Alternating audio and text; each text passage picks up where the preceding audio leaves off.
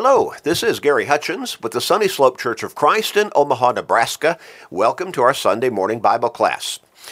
We are podcasting a Bible class every Sunday morning and every Wednesday evening for all of those who are not able to be with us at the building at the Sunny Slope Church of Christ. And also for those who are listening in other parts of the country and literally around the world. Now, if you're in the Omaha area, we encourage you to come and be with us in person, study with us, worship God with us, grow spiritually with us. Our church building is located at 3606 North 108th Street in Omaha. Our Bible classes begin at 9:30 every Sunday morning, 10:30 for worship, and midweek Bible classes every Wednesday evening at 6:30 p.m. You're always welcome. Always welcome. Now, again, for those who are listening in other parts of the country and around the world, we're so thankful that we have the opportunity through the technology of the internet to be able to teach God's Word on such a far reaching basis. We take that seriously, and our prayer is that as you are listening and studying along with us, that your faith is growing because your knowledge of God's Word is growing. Your understanding of God's Word is getting deeper and stronger. Faith comes by hearing the Word of God, Romans 10 and verse 17. And our prayer is that you're getting stronger in your faith and thereby coming strong, becoming closer to God. Our prayer is that those who have not yet come to God all the way, His way, through Jesus Christ, repenting of your sins, confessing your faith in Jesus as God's Son and your Lord and Savior, and surrendering to Him in baptism for the remission of your sins, buried with Him in those waters of baptism, that you will do that so that you can be saved, so that you can be born again, so that you can be with God in a right relationship with Him. We do pray for you. We really do. We encourage you to encourage everybody you know to listen to these podcasts, share these studies with them. You can do that through Facebook friends, text messages, and, and maybe other technological means. But you know people in your life, probably some within your own family. They need to grow in their faith. They need to get connected more with God. They need to be thinking about eternity because it's coming. Help them by sharing these studies with them, with your family members, your friends, your work associates, your neighbors, with literally everybody you can.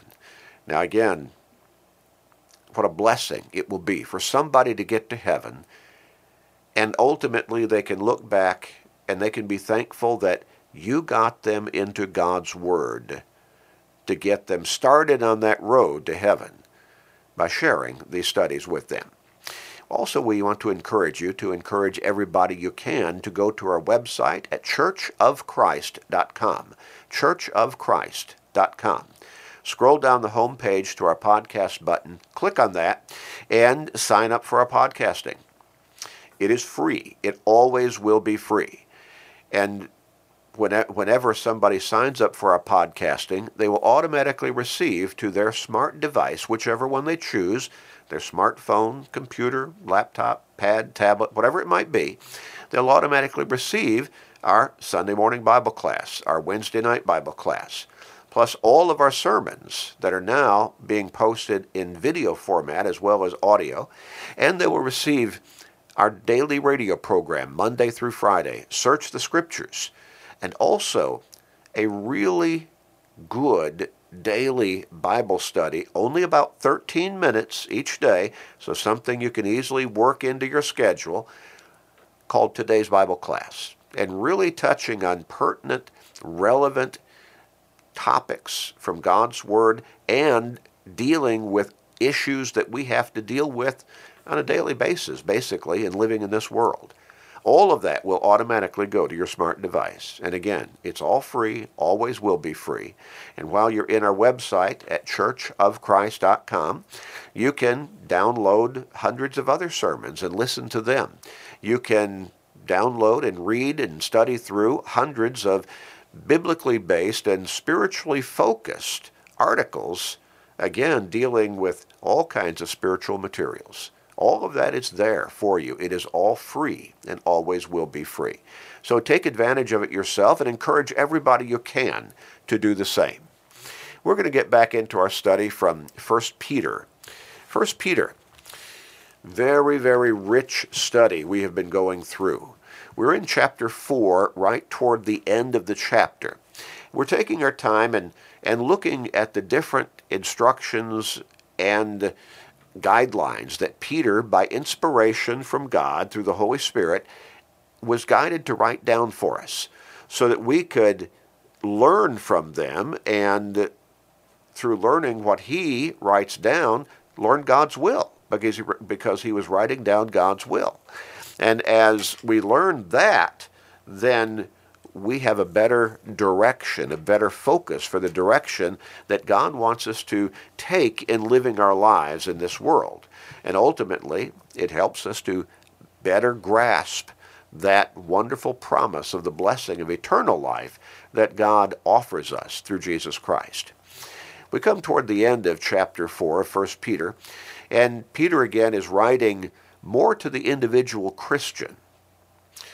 The Apostle Paul, in many of his letters, was addressing those letters to congregations of Christians within that particular city, whichever one he was writing to Corinth, Thessalonica, Rome, and so on. Now, he did write some letters to individuals, such as Philemon and 1st and 2nd Timothy, Titus. So those are some wherein he was writing directly to specific individuals, but many of his letters were written to congregations of the Lord's church in those particular cities. Now, in writing to those congregations, they obviously, those letters obviously had individual application to the individual Christians within those congregations. But James, and we studied through James before we came into Peter, James and Peter are writing more to the individual Christian.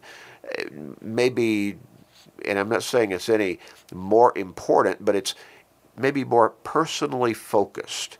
Here is how you, as a Christian, need to live your lives based upon God's will and His instruction, because that's what I'm writing down. James could have said, Peter could have said. Well, in, in 1 Peter chapter 4 and verse 17, Peter wrote, For the time has come for judgment to begin at the house of God. And if it begins with us first, what will be the end of those who do not obey the gospel of God? Now, first, that idea of judgment.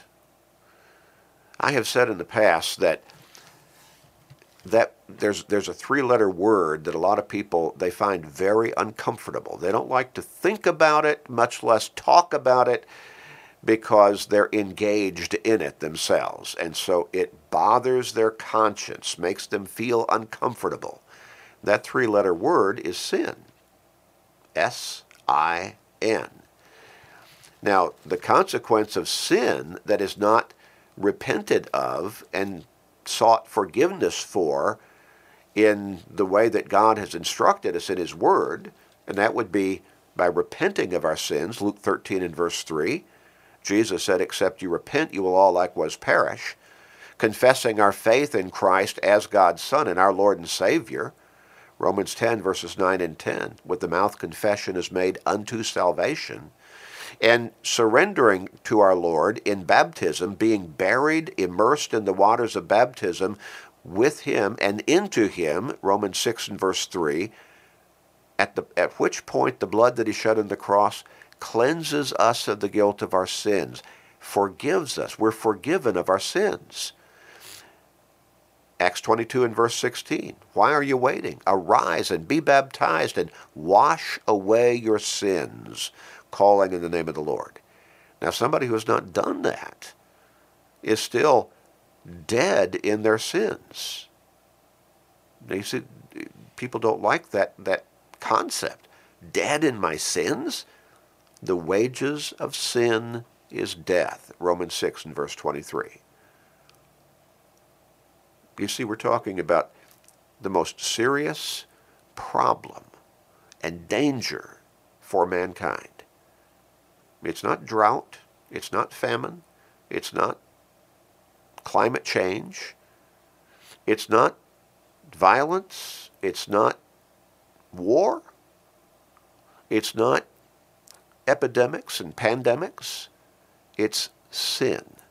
Sin. And sin is a personal choice that people who enter into it make for themselves. James talked about how sin develops as we are led to the brink of sin by our desires. And when we, that would be ungodly, sinful desires, and as we let those desires develop within our hearts and we then act upon them, we enter into sin.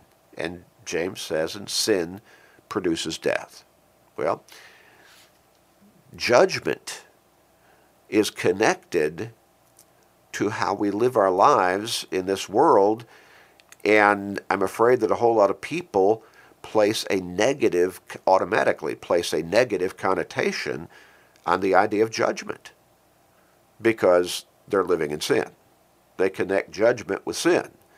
Now, judgment is also for the righteous.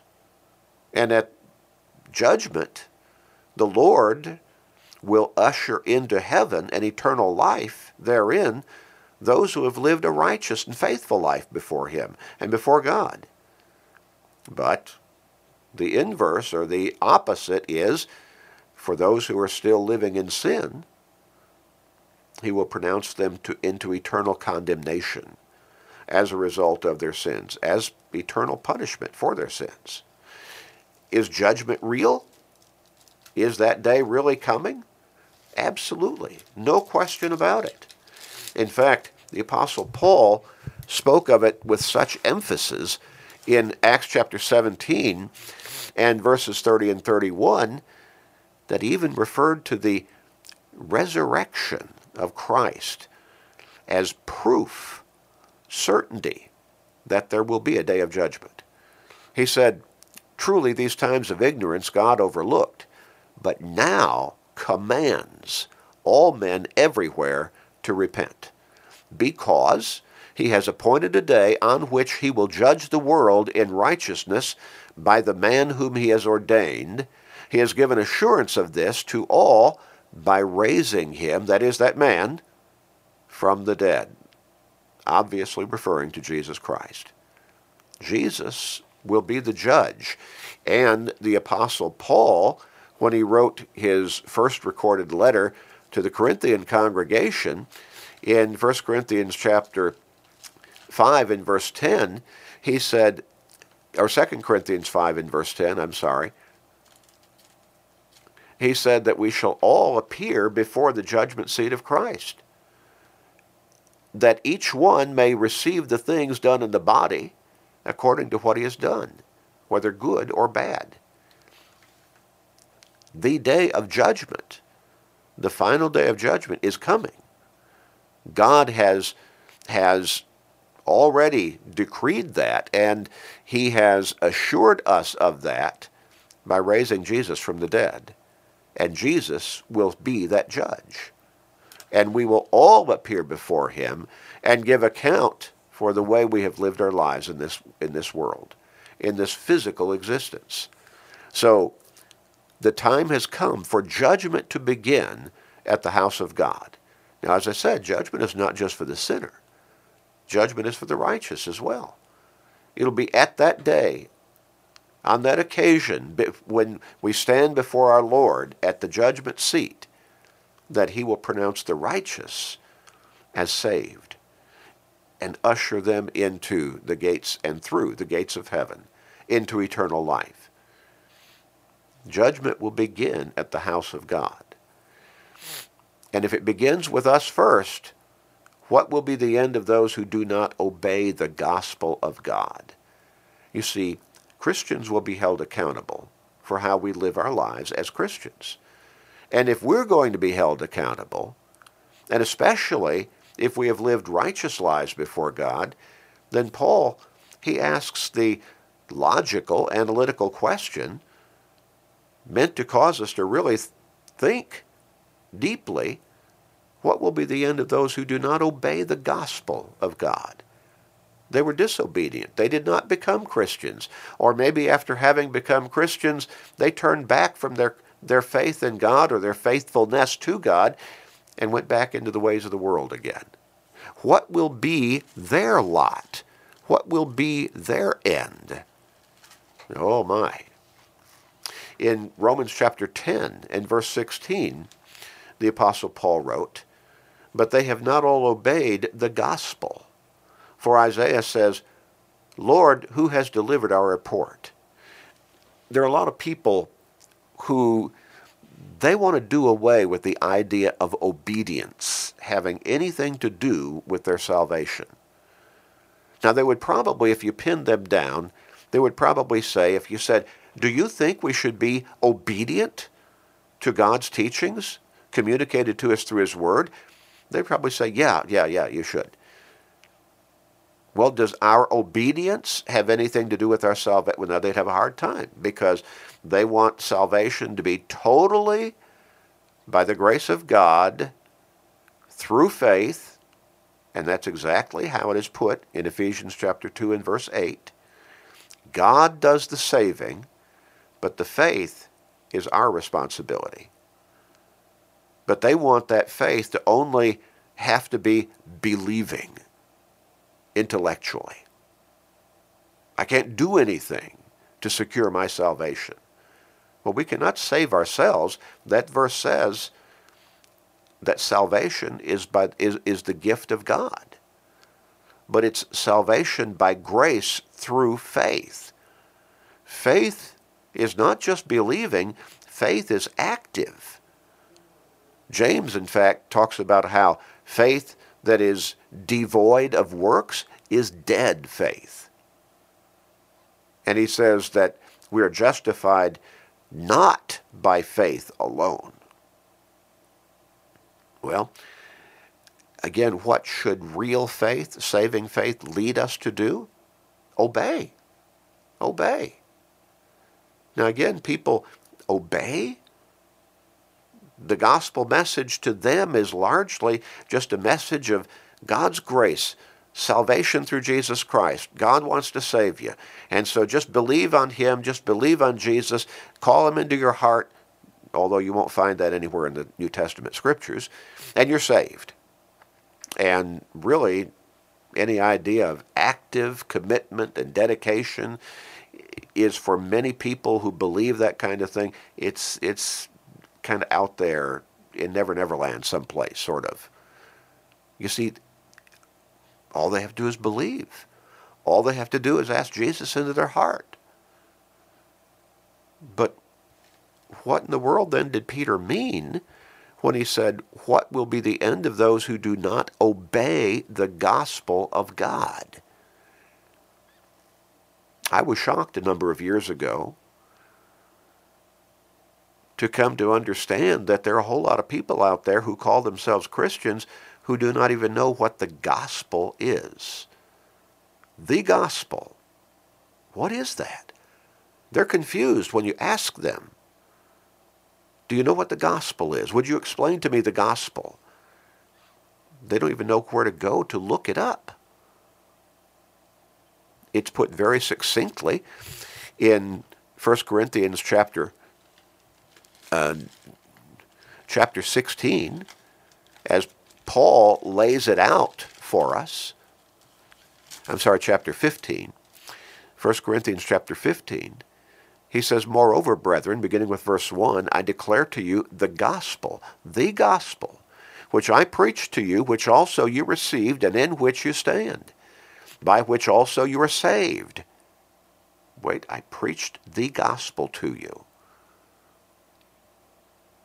by which you are saved, if you hold fast that word which I preached to you, unless you believed in vain. See, it's not just hearing it once, not just believing it initially. We have to live by it. He goes on and says, For I delivered to you first, to, to, you first of all that which I also received, that Christ died for our sins according to the Scriptures, that he was buried, and that he rose the third day according to the Scriptures, And then he goes on and talks about how he was seen by multitudes of people after his resurrection. So Jesus died on the cross, he was buried in the tomb, and he arose from the grave, from the physical dead on the third day. And he was shown to hundreds and hundreds of people for the next 40 days after his resurrection. The death, the burial, the resurrection of Jesus Christ, that's the basic gospel message. Why did he die? He died on the cross for us to pay the price as the perfect sacrifice for the guilt of our sins. Now, since most people do not understand what the gospel is, they certainly don't understand what it is to obey the gospel, which Peter brings out there. What will be the end of those who do not obey the gospel of God? Verse 17 of 1 Peter chapter 4. Well, again, in Romans chapter 10 and verse 16, he uses the same language. But they have not all obeyed the gospel. And then in Romans chapter 2, Romans chapter 2 and verse 8, he also wrote, But to those who are self-seeking and do not obey the truth, but obey unrighteousness, indignation and wrath. And the understanding is that will be their eternal lot. Interesting, isn't it? Obey the gospel? In 1 Peter, as we studied some time back in 1 Peter chapter 1 and verse 22, Peter wrote, Since you have purified your souls in obeying the truth. Now that would certainly be obeying the gospel through the Spirit in sincere love of the brethren, love one another fervently with a pure heart, having been born again, not of corruptible seed, but incorruptible, through the Word of God, which lives and abides forever. Obeying the truth. Obedience is central to our coming into salvation. The Hebrews writer wrote about Jesus. In Hebrews chapter 5, verses 8 and 9, he said, Though he were a son, Yet he learned obedience. And having been perfected, he became the source of eternal salvation to all who obey him. Obedience. For the time has come for judgment to begin at the house of God. And if it begins with us first, what will be the end of those who do not obey the gospel of Christ. Yes, obedience is absolutely central to our coming to salvation through Christ. In 2 Thessalonians chapter 1 and verse 8, in fact, if you want something emphatic, very clearly put, it talks about in verse 7 when the Lord Jesus is revealed from heaven with his mighty angels that's going to be the final day of judgment. In flaming fire, taking vengeance on those who do not know God and on those who do not obey the gospel of our Lord Jesus Christ. These shall, punish, these shall be punished with everlasting destruction from the presence of the Lord and from the glory of his power. Judgment is coming. And it's going to be a horrible day for those who have not obeyed the gospel. Peter goes on and says, Now, if the righteous one is scarcely saved, where will the ungodly and the sinner appear? Only by the grace of God will even the faithful Christian be saved. But for the unfaithful individual, the one who has never obeyed the gospel and has not lived in obedience to New Testament Christian teachings? Where will the ungodly and the sinner appear? Therefore, let those who suffer according to the will of God commit their souls to Him in doing good as to a faithful Creator. What is the hope of the faithful Christian life, which is obviously, an, obe- an obedient life before God and before Christ. That hope is eternal life with God, with Christ, with the Holy Spirit in heaven. The place of eternal bliss. What is the punishment for the sinner who dies physically, still lost in sin? Eternal condemnation in hell. We're not talking about just an inconsequential matter here. We're talking about eternal condemnation in hell. The Revelation 21 in verse 8 says, The cowardly, unbelieving, abominable, murderers, sexually immoral, sorcerers, idolaters, and all liars. And again, this is simply a representative list of sin, sinful practices and sinful lifestyles, shall have their part in the lake of fire, the lake which burns with fire and brimstone, which is the second death. And that second death is eternal condemnation in hell. Does it make any sense? Does it make any sense at all to be playing around with your eternal destiny?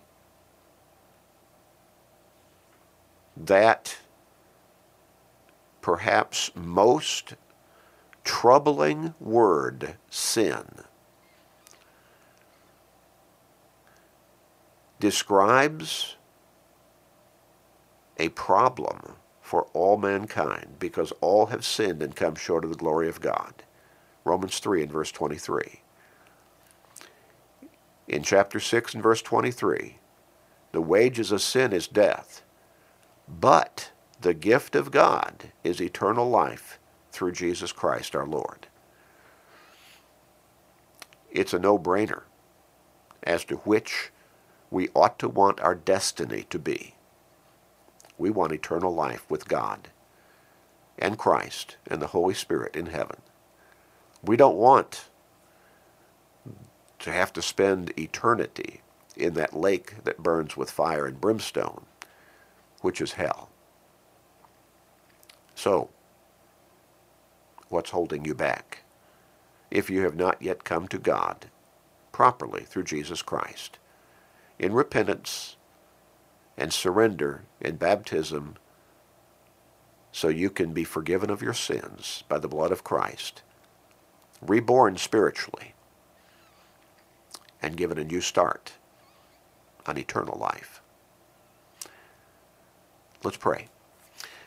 Father, help people all over the world to see that you have made a way for them to be forgiven to be reborn spiritually, to have the promise of eternal life with you in heaven, if they will come to you your way through Jesus Christ. Help them to see that way and help them to put the sin out of their life by being forgiven through Christ. Help them, Father, to turn away from the temptations of the devil and see that the better life is with you in Christ. We pray this, Father, for everybody. We pray this for ourselves, where we need to make the personal applications. Please forgive us, gracious Father. And we pray in Jesus' name, amen.